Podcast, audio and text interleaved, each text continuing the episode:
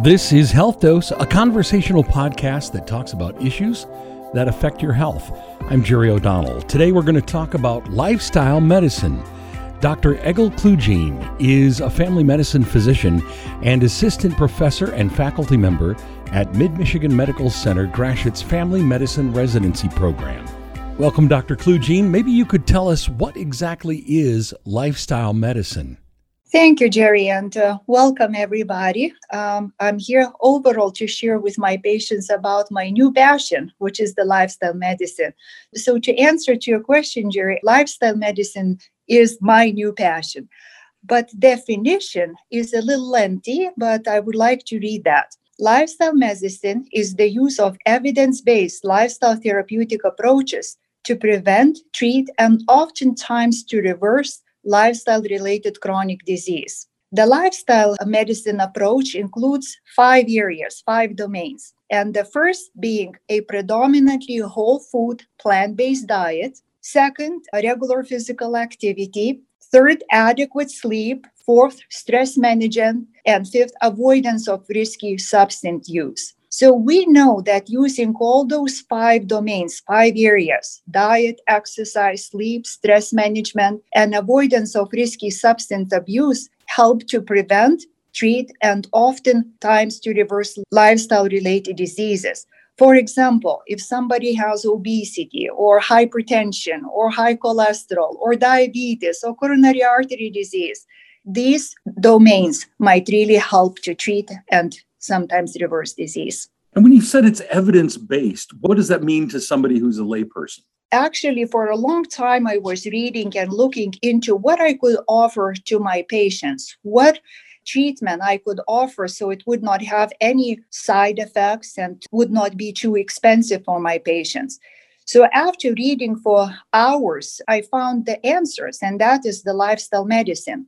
Study uh, based means that there are researches, studies done to look how the diet and exercise or sleep management would help patients to feel better, to help with their numbers.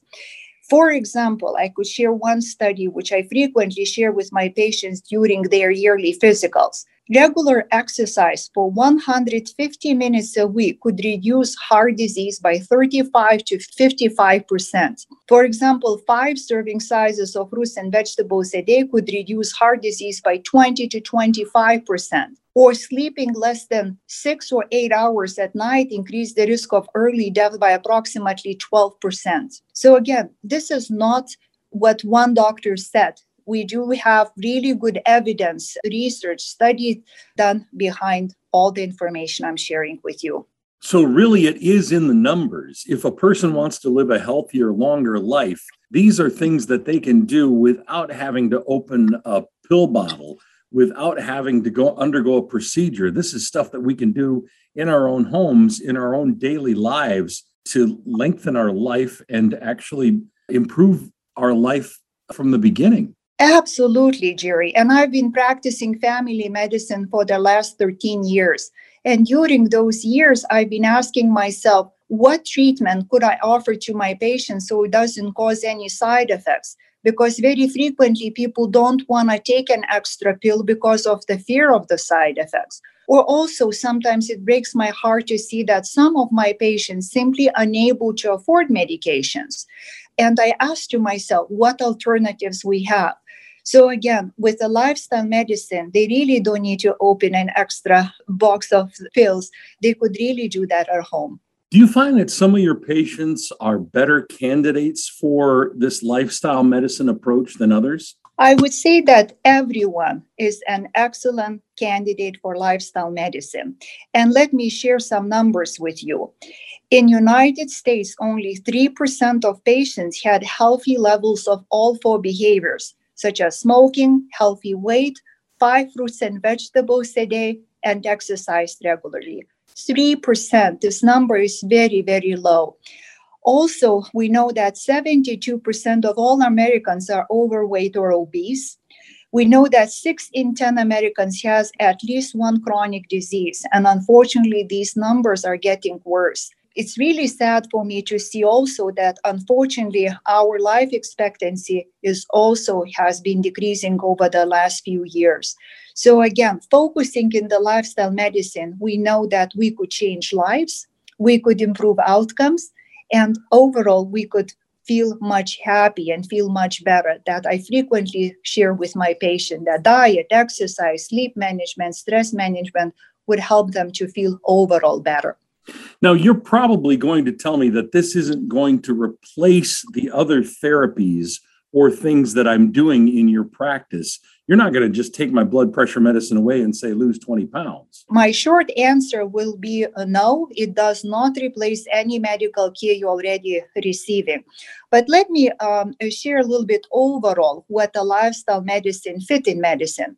So, allopathic or conventional, or this regular traditional care, or sometimes called Western medicine, is in the medicine in which us doctors focus on diagnosing and treating symptoms, diseases, and we use drugs, radiation, treatments, and surgeries. So, for example, if I have a patient who comes to me and says, I don't feel right, I feel thirsty all the time, I do the test, I find that patient is diabetic, and what the next step I do, I prescribe medication. Now, lifestyle medicine takes a root cause approach of the lifestyle diseases. So, for example, the same patient, if he comes to me, he or she comes to me and says, I do have, I don't feel right, I diagnose them with diabetes.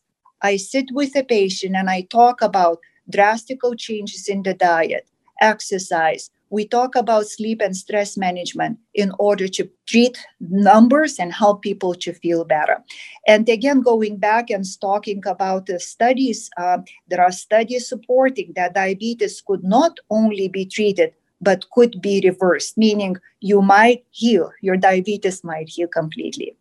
But it requires drastic changes. It really requires lots of from the patients because these changes, in order them to happen, they need to be drastic.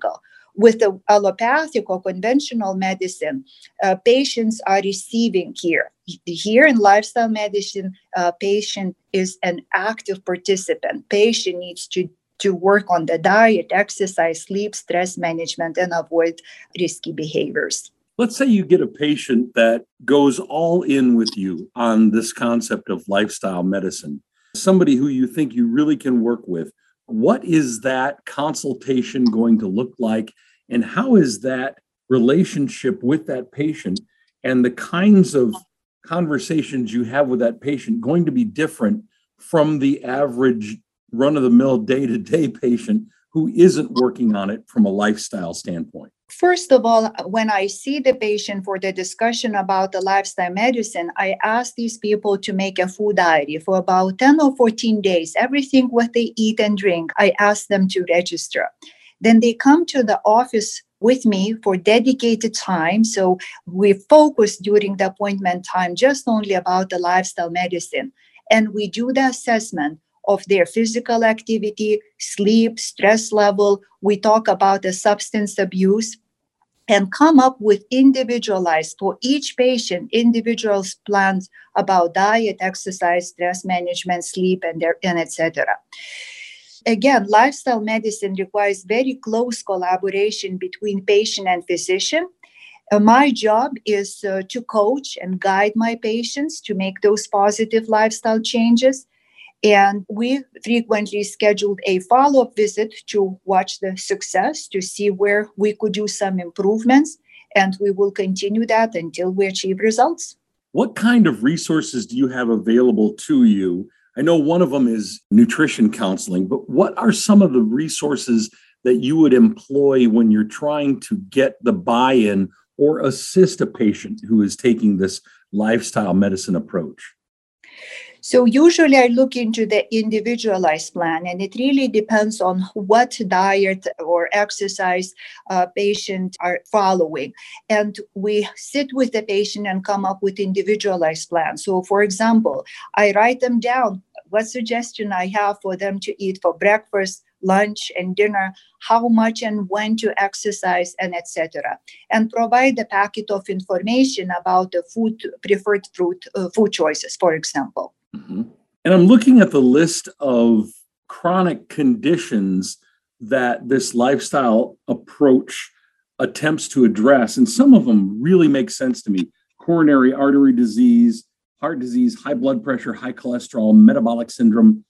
But I'm seeing obesity, osteoarthritis, prediabetes. A lot of those make sense with diet and exercise. A lot of those things make a lot of sense to me. But when I see things like certain autoimmune disorders, depression, uh, non alcoholic fatty liver disease, some of the mild cognitive impairment, are these really things that you can have an impact? We know that high carbohydrate diets, diets very rich in sugars and saturated fats, unfortunately causes chronic inflammation in our blood vessels, our joints, skin. So, again, focusing on the healthy lifestyle choices, we could help with those diseases. Mm-hmm. So, if diabetes, coronary artery disease, uh, high cholesterol, and high blood pressures, we could help patients feel better and we could treat and reverse diseases autoimmune disease, we could help people to feel better. We will not be able completely to reverse autoimmune diseases with the lifestyle changes, but we could help them to feel better. Is it fair to say that this really isn't an alternative to traditional Western medicine, but maybe a complementary tool that a physician can use? I strongly believe that this is complementary to traditional medicine, but I feel that traditional medicine alone is not taking care of diseases I just discussed. I think we should continue with the traditional medicine, but we also need to focus on the lifestyle changes because of the data I shared. It's really saddening to see that only 3% of Americans are following a four healthy behaviors. We definitely could do better. We definitely could feel better. We don't need to spend so much money taking medications, thinking how many pills I need to take. And I suppose the exciting thing for you is not only are you practicing lifestyle medicine in your practice, but because you are working with the residency program, you're passing that information on to the next generation of doctors. As I mentioned, I am faculty in MSU graduate residency program, and I'm very excited that this month we've started a track in the program called lifestyle medicine track.